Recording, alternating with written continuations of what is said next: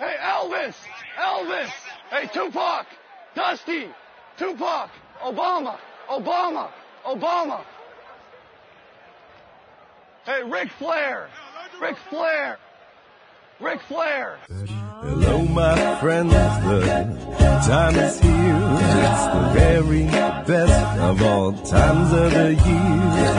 And no, it's not that holiday jive. It's the reason all sports fans stay alive. Well, the draft is at our favorite place. So tell your girl you'll be working late. It's the reason I'm cheesing and feeling so fine. It's fantasy football time. It's fantasy football time. Здравствуйте, уважаемые зрители, слушатели, подписчики, поклонники единственного, а потому лучшего подкаста о фэнтези-футболе, фэнтези-футбол-фэнтези, и с вами финальный, завершающий, можно даже сказать, супербоульский выпуск, которым мы подведем некоторые итоги сезона, порассуждаем о будущем и в целом потрещим о том о сём. Сегодня буду не только я и два моих постоянных соведущих, Коля и Лёша. Сегодня мы пригласили лучшего игрока на территории Европы в фэнтези-футбол, Ильдара, потому что он выиграл Суперлигу. Ильдар молодец. Ильдар, мы тебя все поздравляем. Да, спасибо. Красавчик. В моей памяти это была вообще самая уверенная победа. Ты лидировал с первой недели до последней, не дал усомниться. Но у соперников в этом году не было шансов. Ты как Спартак в 94-м году. Ну, хуже, конечно, но мне нравится, Миша, ход твоих мыслей. Знаете, чем уникально достижение Ильдара? Тем, что он в первый год не играл в системе, и поэтому он прошел путь от самого низа, с третьего уровня и до чемпионства в Суперлиге. Это, конечно, круто. Вот, да, мы тут хвалим Ильдара. Ильдар, ну давай... Ты у нас уже был в этом году, поэтому мы про твою команду особо рассуждать не будем. Мы проговорим более конкретно про финал. Кто помог тебе победить в финальном матче за звание чемпиона? Блин, я на самом деле не помню. Ну, я просто помню, что я на финал, ну, если мне память не ошибает, то я не ставил AJ Грина, причем я его не ставил ни в полуфинале, ни в финале. То есть у меня там, по-моему, Килан Коул стоял вместо него. Ну, то есть, ну, естественно, помогли там Дикс, вот эти стандартные парни, Герли, Камара. Ну, вот, понятно, да. Правильно я помню, Ильдар, что у тебя был и Герли, и Хопкинс. Хопкинс, точно, забыл еще про него. Это что, это оружие победы? Герли, ну, лучший ресивер и лучший раннер одновременно. Оружие массового поражения. И лучший квотербэк, и с Кимом еще. Ну, и вот. И тайтенд лучший. Ну, нет, Эрц. У тебя же Эрц, да, по-моему, был? Но он не лучший, да. Но топ-3. Топ-3 тайтенд. Я помню, как мы еще с Лехой рассуждали на тему того, кого было лучше взять, Эрц или Майкла Беннетта. У нас с ним мнения разошлись тогда. Ну, так бывает с тайтендом. Тайтенд – такая позиция, да. Ильдар, я помню, когда мы тебя приглашали, мы обсуждали о том, что можно делать какие-то заготовки на фэнтези-плей-офф, каких-то слиперов, да, ну, складывать, что называется, на полочку, чисто под плей-офф. Вот какая-то вот таких вот, ну, заранее специальных подготовок именно для плей-офф у тебя сработало или, ну, скажем, тебе не пришлось прибегать к таким вот изощренным тактикам? Да, но я бы не сказал, что именно под плей-офф какие-то вещи ты готовишь. Просто, ну, у меня на самом деле стратегия на ИФА всегда практически одна. Это ты заранее за 2-3 недели пытаешься предугадать человека, который выстрелит. При этом зачастую таких людей можно взять именно на уже после вейвера, агентов, да. Ты не тратишь никакие деньги, откладываешь их постоянно. Ну и таким образом мне вот Джоша Гордона удалось заранее взять, Килана Коула, по-моему, Макинона. Да, это Латавиус Мурэй, я помню, поставил $41, взял сам, а Макинона почему-то никто решил не брать. Ну, то есть надо просто за две-три недели заранее продумывать, собирать. Ну, это, правда, должен ростер, конечно, позволять. Зависит от команды. Команда, в принципе, в целом сильная. Можно позволять себе вот так ротировать. Понятно. Ну и самый главный вопрос. Ты стал чемпионом Суперлиги. Выше не знаю, что может быть. Какая теперь главная цель для тебя в фэнтези-футболе? Хоть раз выиграть в какой-то династии. Потому что, ну, самое главное сейчас, ну, там, Hail Mary династия, это в которой мы, в принципе, все вместе играем. Ну, то есть построить команду. Потому что, ну, одногодках, понятно, выигрываешь, как бы, надо хоть одну династийную такую победу закопить. Ну, я думаю, на Супербол-пати мы чемпиона, надо как-нибудь его, компромат на него найти, не знаю, там, возможно, человек, похожий на чемпиона, вместе с женщинами, вот в сауне, причем не какой-то там обычной сауне, а это будет сауна, киберспортивная сауна, да, то есть чемпион играет в доту с голыми женщинами, и вот этим шантажировать, и он нам тогда продаст свой состав, и мы сможем победить. Кстати, чемпионом встречаемся заранее, можем его напоить, подготовить. Вот, то есть можно несколько саун, знаешь, то есть там сауна одна для мамы с папой, вот, чтобы его пугать. Потом одна сауна для жены, да. Вот. Ну, пользуясь случаем, да, нашего чемпиона поздравляем с бракосочетанием. Ладно, давайте идем дальше. Подведение итогов фэнтези-сезона. Вот сейчас я задам несколько вопросов. Вот. Ну, для всех моих сегодняшних соведущих. Начну с Лёши, потому что он дольше всех молчит. Лёш, какие лиги в этом году понравились тебе больше? Одногодки или двухквотербечные? Это такой вопрос, знаешь, интересный. Ой, одногодки PPR. Одногодки PPR, естественно. Либо двухквотербечные. Тут тоже, ну, все одногодки. Ну, смотри, во-первых, конечно... То есть, наверное... я спрошу в лоб, Леха. НФЛРУС или First and Goal? Вот нет. Прям ребром поставлю вопрос. Мне обе мои две одногодки эти не понравились, потому что хотя в одной я выиграл, в другой я вылетел на нижний уровень, но какой-то у меня в целом, наверное, из-за того, что уже несколько лет у меня в одногодках плохо получается, к ним, наконец, накопилось негативное отношение. И я, наверное, пойду в сторону династии, при этом суперфлекс или один квотербэк, это для меня абсолютно не важно, мне и те, и другие лиги нравятся. Точнее, мне нравится, что у меня есть разнообразие, я хочу играть в лигах обоего типа. Двух типов. Но в династиях, да, то есть ты за династию. Ну, династия мне гораздо ближе, да.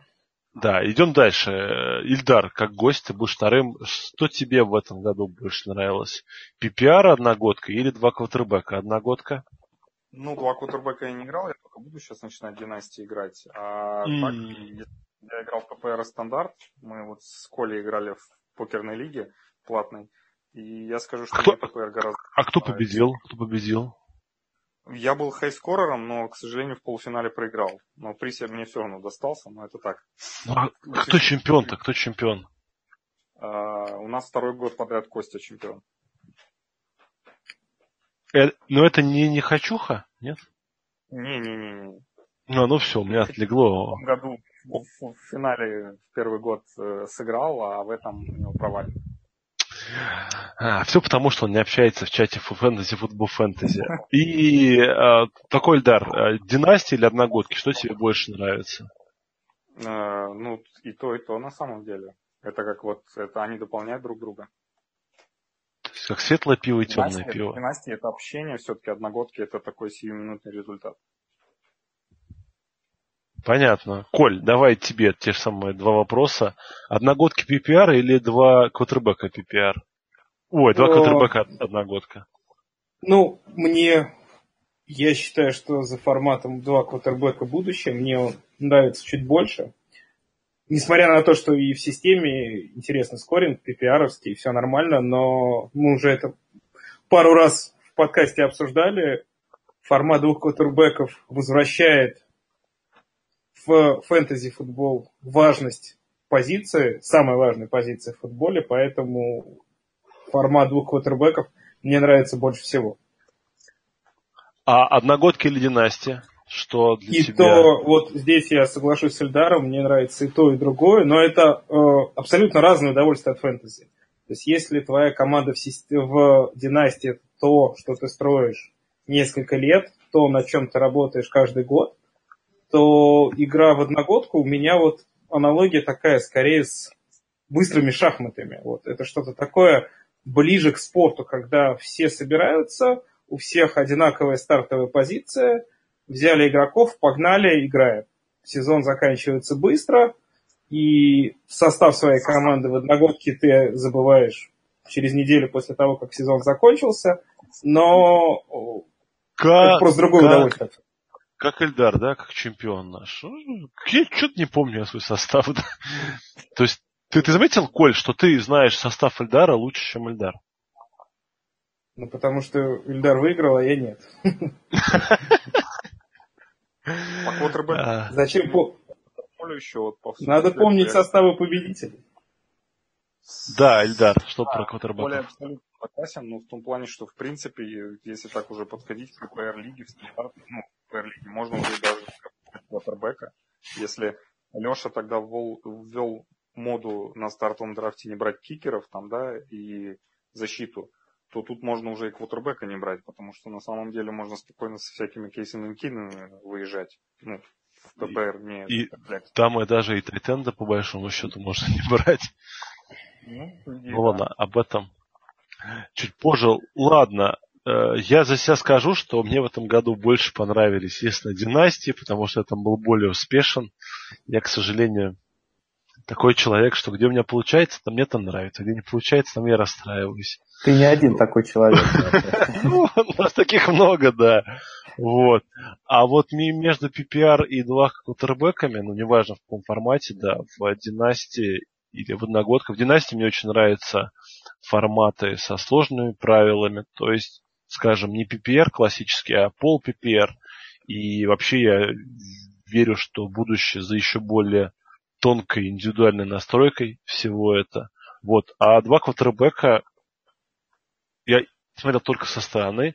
Мне кажется, это очень интересный формат. Тут главное, чтобы произошло, как вот у меня, изменение сознания. То есть я раньше пытался фэнтези-футбол наложить на футбол реальный.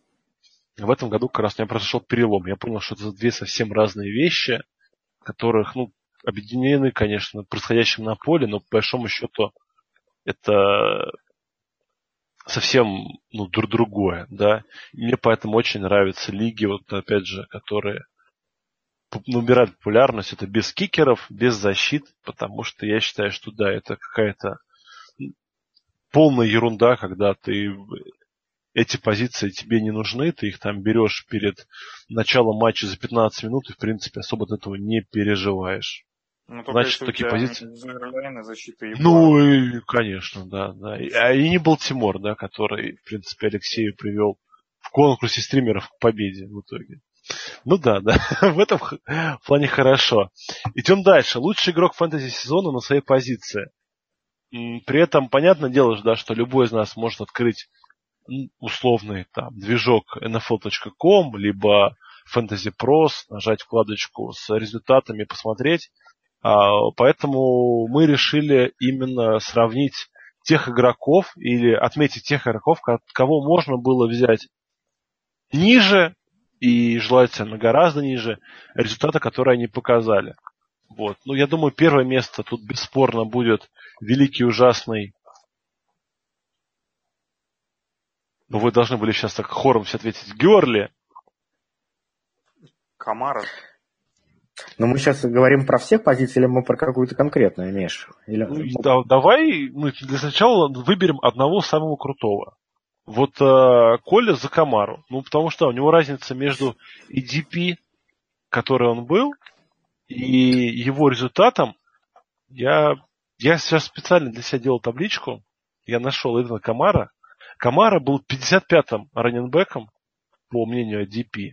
А его позиция для драфта в среднем, вот это Суперлига и 3 лиги первого уровня НФЛРУС. То есть мы не берем какие-то безумные лиги непонятные. Была 144-я. Не, ну на самом деле даже на это можно не смотреть, потому что после второй недели Камара был на 99% лиг, он был на ФА. Если да, вначале, там, может быть, его и... Где был задрафтован? Он мог быть задрафтован, но после первой-второй недели почти во всех лигах его сбросили, конечно. Были лиги, в которых он остался, но это абсолютное меньшинство. И, конечно, что у тебя раннер, который в топ-3 сезона, его можно было подобрать на ФА, безусловно, по соотношению цена-качество близко никого нет. Потому что за Герли платили второй раунд, конец второго, начало третьего, а здесь ФА 11-12 раунд. Тут как раз, ну, как мне кажется, важно, ну, как раз понимать, что если ты берешь Камару на драфте, ты понимаешь, почему ты его берешь, и ты наверняка смотрел какой-то тейп зимой, как раз готовился, да? Ну, слушай, ну мы здесь, если ты говоришь про династию, то да. Если ты говоришь про лиги одногодки, то раннера-новичка, которого ты берешь в 12-м раунде, ну, здесь ни о какой подготовке тейпов я не думаю, что идет речь. Ты взял человека просто в состав, дальше посмотрел, что в первые 2 недели он получал по 4-5 попыток там... выноса. В нападении да, есть 3 раннинбэка, но и зачем он тебе нужен?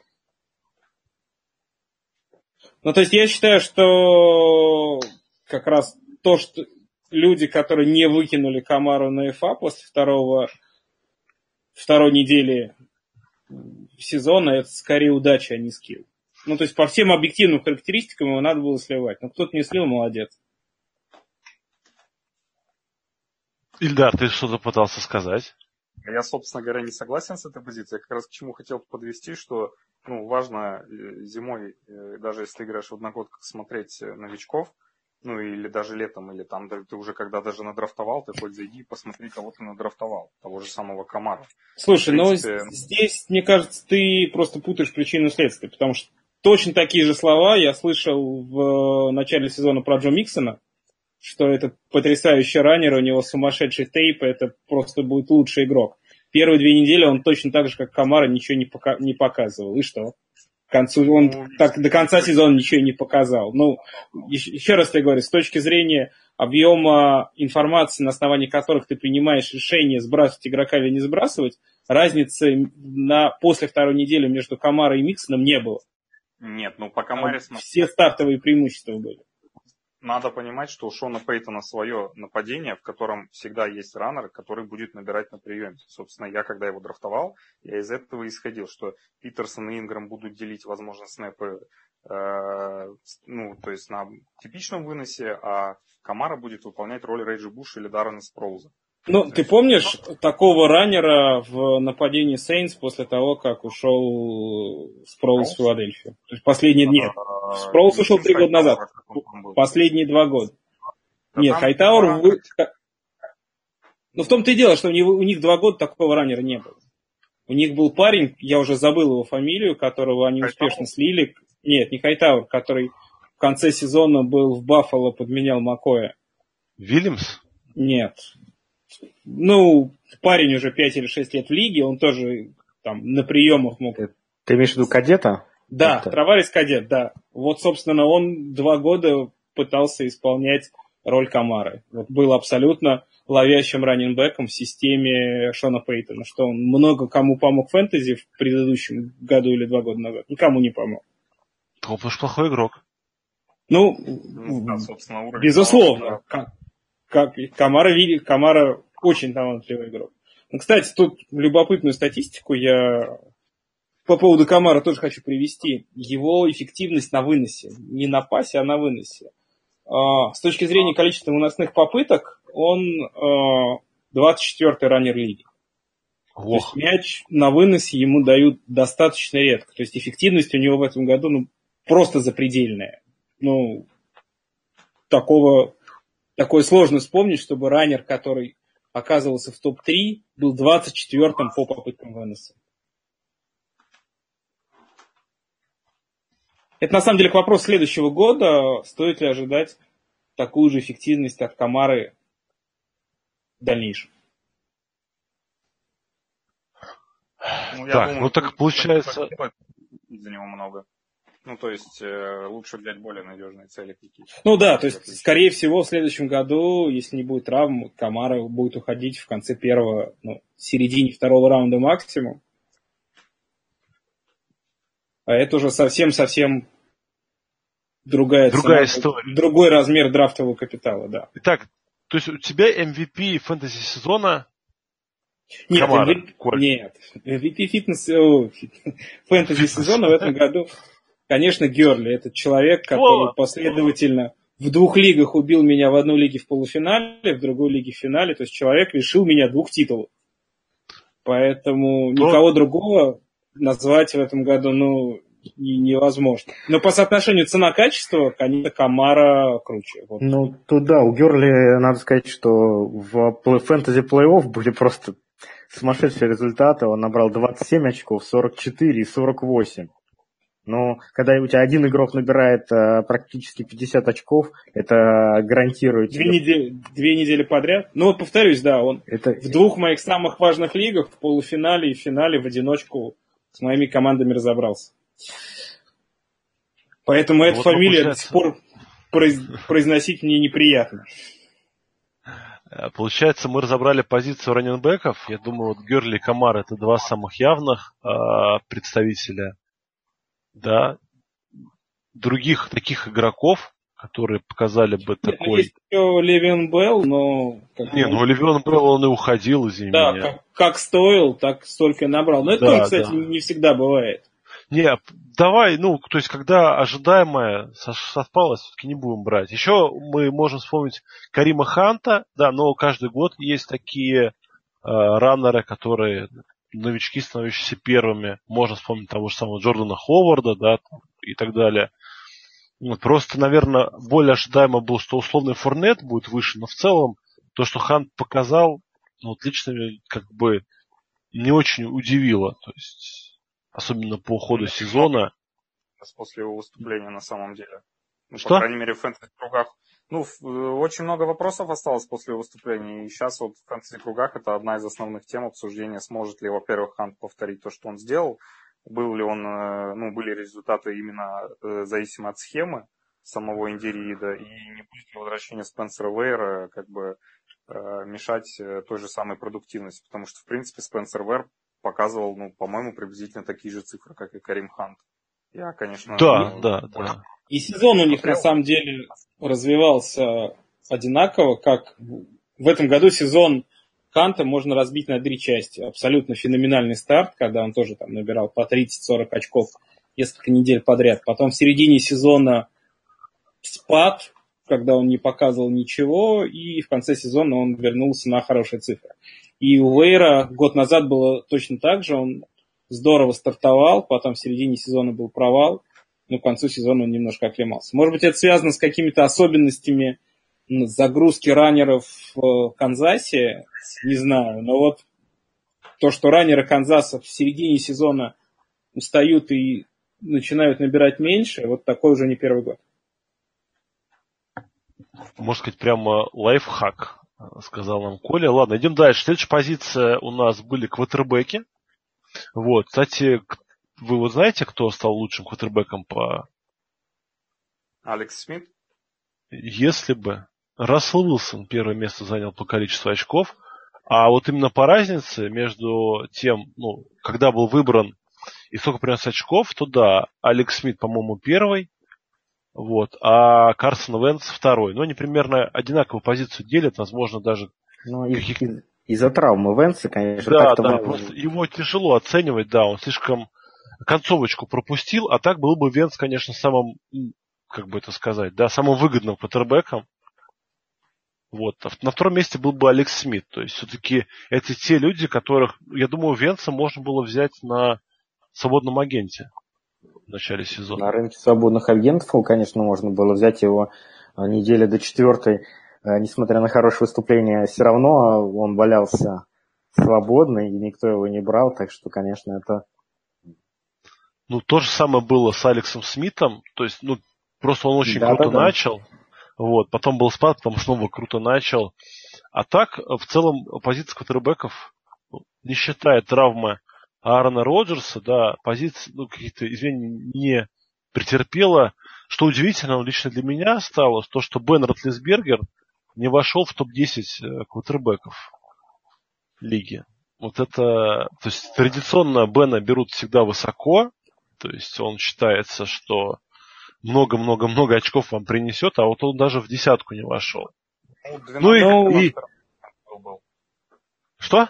12-13 раунд у него в этом году был драфт. А, ну это низко, конечно. Я бы еще хотел напомнить квотербеке Хьюстона Дэшоне Уотсоне. Ну, его стрик 5 или 6 недель, когда он набирал больше 30-ки каждую неделю, ну, это было очень круто. И если бы не эта травма, то кто бы стал лучшим квотербеком по итогам сезона, я считаю, что Уотсон бы уверенно за это звание бы поборолся. Да, ну и... Потому что такого выступления от новичка в течение прям 5 недель подряд, ну, я не помню. С самого старта, да. Посмотрим в следующем году. Вот, думаю, по квотербекам мы всех, да, значимых фигур сказали. Ну, из провалов мы можем только в очередной раз пнуть Мэтта Райана и всех тех, кто отдал за него. И вспомнить Лешины слова про регрессию к среднему, да, Леша? Да. А что там с Кэм Ньютоном, кстати, как он в итоге? С кем? Кэм Ньютон оправдал там ожидания? А, да, оправдал, 2-е место. То есть, я думаю, в каких-то лигах... Ньютон, кстати, тоже в паре лиг он был на ФА после 2 недель. Ну, плохо начал. Тоже можем... Да, но у него была травма, но его спокойно можно было подбирать на свободных играх. У Кэма Ньютона, у него очень хорошо там разделяются игры, где он очень много набирает и где он мало набирает по матчапам. То есть, он, в принципе, такой квотербек, которого можно... с уверенностью ставить против плохих защит, и в то же время против хороших его можно уверенно не ставить. Стабильность – это хорошо. Вот. Идем дальше. Ну, у нас дальше тут вайд-ресиверы. Тут, конечно, уже тяжелее было так вот однозначно принять. Ну, 1-е место, на мой взгляд, должно принадлежать Адаму Тилину, который... Ну, нигде был никем, звать его никак. А окончил он 12-м. Вот. И туда же к нему в когорту идет такой вот есть ресивер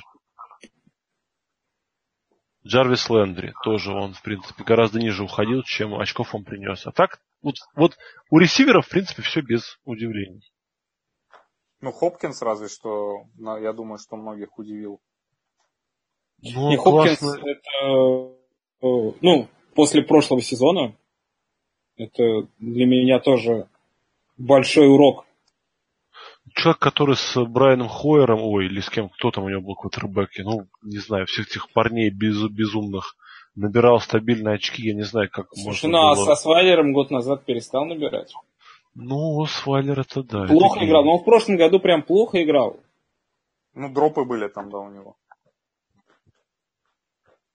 Не знаю, Хопкинс уходил все равно высоко. То есть его нельзя было взять. Ну как, Хопкинс уходил, можно было, 100% можно было. Да. В 3-м раунде. Это начало, ну, то есть от середины 2-го до середины 3-го.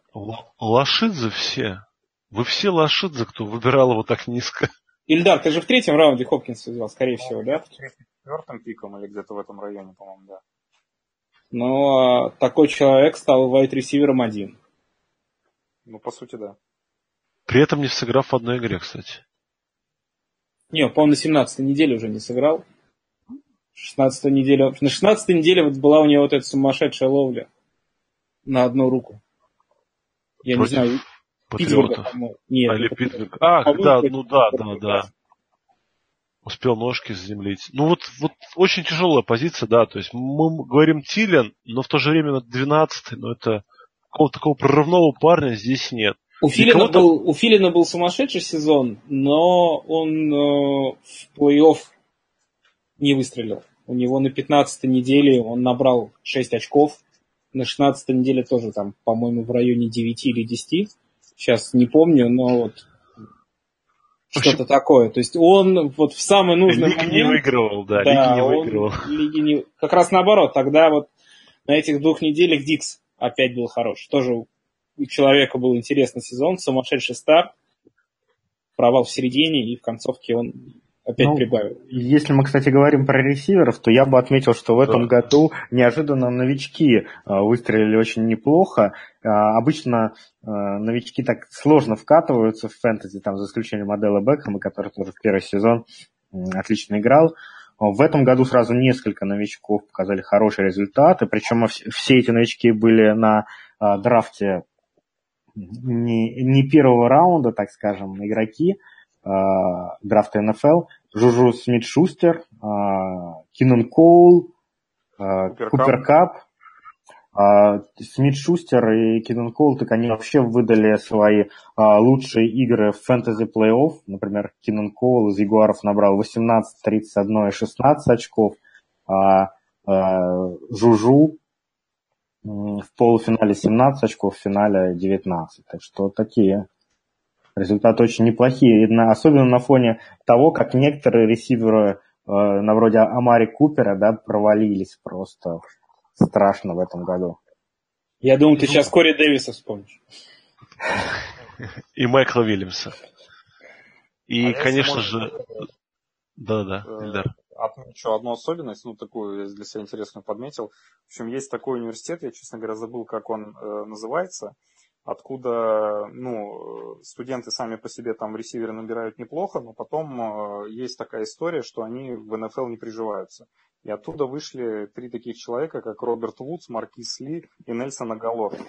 То есть они там поочередно выходили, и, в принципе, они действительно все очень долго так вот приживались к лиге. Ну, так получилось, что они, по-моему, в этот год все 3 выстрелили. Хотя, ну, Маркис Ли, по-моему, еще в том году там что-то показывал. Вот. Но до этого, в принципе, все 3 считались такими какими-то полубастами. Это UFC.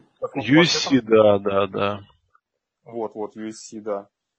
Южная Калифорния, команда играет в очень агрессивный такой пассовый футбол, поэтому, ну, собственно, очень тяжело оценивать, да, вот таких вот проспектов, которые выходят. Ну, как раз вот эта проблема, которая в лиге вот в полный рост сейчас встает. Мы уже видим, что квотербеков, да, у нас появляется... То есть вот в этом году, да, в этом межсезонье мы видели, что уже несколько команд делают такой реверанс в сторону своих квотербеков, которые играли в колледже спред нападения. Вот, интересно, мне кажется, то же самое будет с ресиверами сейчас, со всеми остальными. Вот. И последняя позиция, которая осталась, она, наверное, самая безумная, это тайтенды.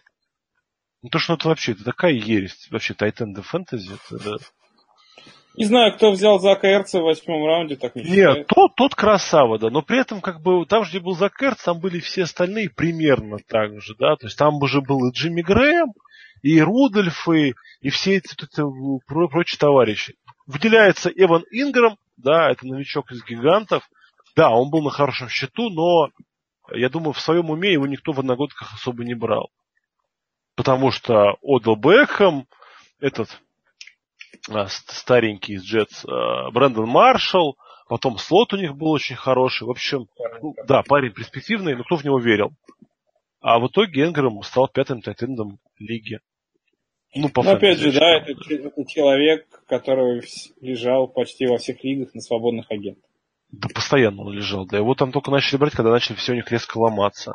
Вот. И вот лично меня очень сильно удивил, что в 10-ку вошел Джек Дойл. Это тайтенд Индианаполиса.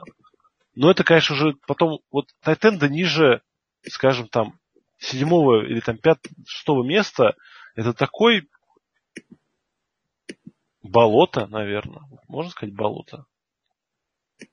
Днище погоняют.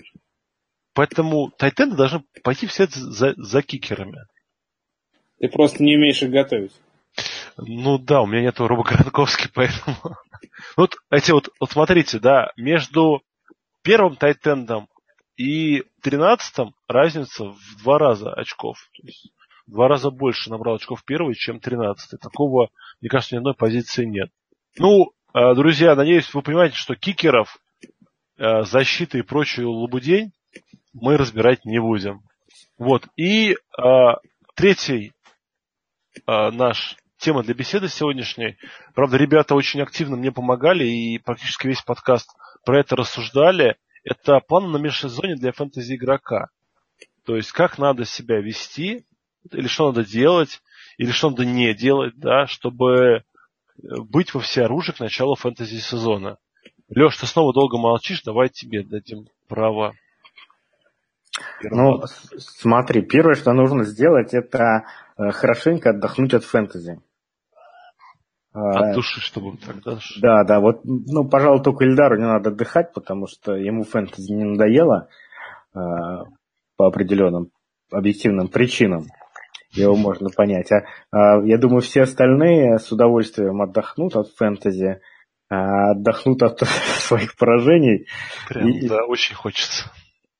Да, зарядиться энергией, чуть-чуть соскучиться по футболу. И уже с весны тогда можно, конечно, начинать перестроение всех своих династийных команд и следить за новостями, читать какую-то аналитику. Хотя, по сути, мне кажется, вот сквозь призму последнего сезона все это не так уже и важно. А у меня совет для игроков будет следующий. Если вы не играете в династии, если у вас нет ни одной династийной лиги, сейчас самое время для себя такую лигу начинает набираться прямо сейчас. Мы в чате Fantasy Football Fantasy о всех наборах в такие лиги обязательно сообщаем. Если, наоборот, у вас есть ваша династийная лига, которую вы открываете, в которой есть вакансии, пишите об этом в чат. Ну, в общем, всем тем, кто не играет в династии, я думаю, что все участники этого подкаста настоятельно рекомендуют это начать делать. Да, это я согласен полностью. Династия – это тот стержень, да, который позволит вам наслаждаться фэнтези в течение всего сезона, потому что, по большому счету, в одногодках нужды какого-то глубокой подготовки весной нету, да, то есть в одногодках ты можешь себе позволить уже после драфта, да, начать. То есть для кого-то это приемлемое, как бы, промежуток времени, чтобы не заморачиваться по поводу фэнтези-футбола.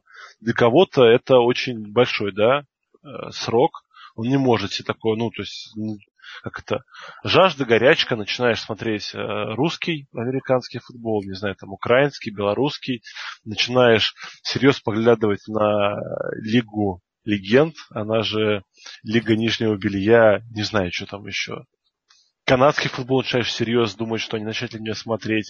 Зачем ты пересматриваешь старые матчи колледжей? Ну, если вот вас вот так вот плющат, то династия это для вас. И наоборот, если вам не очень хочется погружаться, то, наверное, это повод не погружаться. Хотя у нас вот есть тоже общий знакомый, который считает так, что есть огромное количество людей, которые понимают в футболе лучше, чем я. Ну, вот он всегда приводит в качестве примера, скажем, администраторов сайта rotoworld.com. Вот он говорит, так как они понимают лучше, чем я не буду с ними спорить, я буду всегда с ними соглашаться. И поэтому вот этот игрок в династии, довольно, кстати, успешный игрок, у него позиция такая, что не надо смотреть видеопленку молодых игроков, не надо читать какие-то скаут-репорты или там драфт-отчеты, или там следить за комбайном, за временем 40. Надо просто дождаться, когда Rotoworld выпустит свой рейтинг новичков и сделать все, что по нему. То есть, скажем, если у вас есть драфт новичков в лиге, вы берете по вот именно этому списку, который за вас делали американские журналисты. Такая позиция позволяет экономить очень много времени, она, конечно, не очень интересная, но имеет тоже право на жизнь. Вот. А мой совет, друзья, когда, вот если вы захотите увлечься династиями, не пытайтесь собрать максимально много информации в виде отчетов по каким-то проспектам. То есть вы увидите, что есть, скажем, отчет по драфту от Pro Football Focus, есть отчет по драфту о Bleacher Report и так далее, так далее, так далее, так далее. То есть вы можете найти при желании порядка 20 драфт-отчетов, отчетов проспектов. И в каждом, из-за того, что огромное количество информации, у вас как бы немножко фокус собьется. Лучше определиться с 2-3 достоверными источниками и прислушиваться больше к ним. Ну и, конечно, я все равно сторонник того, что надо смотреть пленку, получить удовольствие, пытаться разобраться в футболе чуть-чуть поглубже. Ильдар, ты скажешь, как чемпион Суперлиги, какой-то фэнтези-совет? Твоему предыдущему тезису немного противопоставлю мнение, да. В том плане, что я-то как раз считаю, что смотреть пленку надо, но ты, конечно, сказал об этом чуть попозже. Для чего? Для того, чтобы сформировать какое-то свое мнение, то есть не обязательно даже какие-то копить где-то отчеты, можно создать просто обычный Excel-файл, выписать туда фамилии раннинбеков, ресиверов, и просто по 5-бальной шкале, самому смотря тейп, просто поставить оценку. Понравился игрок, не понравился. Не обязательно записывать какие-то там большие вещи, ну, желательно записать. Нравятся руки, то все 5-10. И потом просто, когда вы начнете читать все эти репорты, там, Ротавор, Ротавист, там, я не знаю, ну, кучу каких-то сайтов, которые это все делают, вы просто будете понимать, что вы, да, действительно увидели это в этом человеке, и вам нравится этот репорт, и вы также поддерживаете эту статью, там, подкрепляете ее статистикой, и таким образом у вас формируется общее восприятие вообще об игроке и о его положении на драфте. Но я считаю, что это очень обязательно смотреть каждого игрока, хотя бы даже нарезки. Хотя нарезки, конечно, мало о чем скажут. Ну, лучше смотреть не хайлайты, а как-то сайт draftbreakdown.com. Да. Вот, ну и еще, как мне кажется, что важно, это играть хотя бы там NFL 10 в этой лиге, одну там в месяц или хотя бы в квартал, чтобы у вас приблизительно формировалось понимание того, как по ходу сезона росло или падало value того или иного игрока. Потому что, в принципе, это тоже важно. Вы будете какие-то у себя маркеры в голове держать, в отличие от тех игроков, которые, как бы, у которых не будет этого представления о том, росла или падала цена игрока. И к драфту вы просто уже выйдете, ну, наиболее подготовленные с этой точки зрения, будете оценивать. Друзья, прошу прощения, у нас кто-то ворвался в эфир, какой-то шум, грохот. Кого-то, видимо, убили из наших соведущих. И все живы, парни? Да. Это, видимо, Лёшу мочканули. Нет, все нормально. На кухне все спокойно, да, Лёха? Да. Вот, ну, кстати, вот позиция Ильдара, я помню еще год назад, когда очень активно в МФЛ-ных лигах зависал Лёша, я понял, что она единственная позволяет по факту определить ADP игрока, потому что то, что показывают сайты, то, что показывают эксперты, это все прекрасно, красиво, но это все справедливо только для первых 1,5-2 раундов. А потом вот начинается именно то, что разброс, на самом деле он гораздо меньше, чем, ну, судится по сайтам, да, то есть не бывает такого, что вот вы там, скажем, на каком-то ADP видите игрока, что он падает там в 4-й раунд постоянно. А пример МФЛ показывает, что вы его в 3-м-то не всегда можете взять. Поэтому... Да. Мне просто кажется, что в этой... ты когда вот драфтуешь, да, вот эти МФЛки, ты же читаешь все равно новости, и ты, в принципе, видишь, почему упал тот или иной игрок. И у тебя откладывается, была ли это травма, была ли это новость о том, что подпишут какого-то игрока, и его в итоге не подписали. Была ли это причина, там, то, что поменялся тренер онлайн, и поэтому раннинбэк сможет или не сможет бежать там свои схемы. То есть у тебя это все равно в голове откладывается, ну, как мне кажется. Ну, то есть важно, ты варишься в этом информационном потоке, да? То есть ты... Да, и причем это лучше запоминается именно через практику это происходит. Согласен. У меня в этом плане в этом году было совершенно ужасное время, когда я поехал в отпуск на 1,5 недели, и в этом время у меня был драфт то ли в 2, то ли в 3 лигах, и это вообще я с ужасом вспоминаю. что я просыпаюсь рано утром с легкого... приятные последствия греческого вина давят мне на голову, и я должен сделать срочно пик. Я пытаюсь его обменять, потому что не готов сейчас делать пик. Друзья, не назначайте себе отпуск, когда у вас драфт в ваших династиях. Это очень глупо. Да, кстати, да. Всем, кто... Друзья, в следующем году, подсказка, Супербол будет тоже 4 февраля. Поэтому все отпуска вы начинаете с 5 февраля. Лучше 6-го. Лучше 6-го, да. Леша, это мне, я так понимаю, подсказка. Да, вот, чтобы спокойно, чертова на 5-го, скушать по хот-догу и пойти смотреть футбол. Ну, я думаю, прогнозы на Супербол мы давать не будем. Все понятно.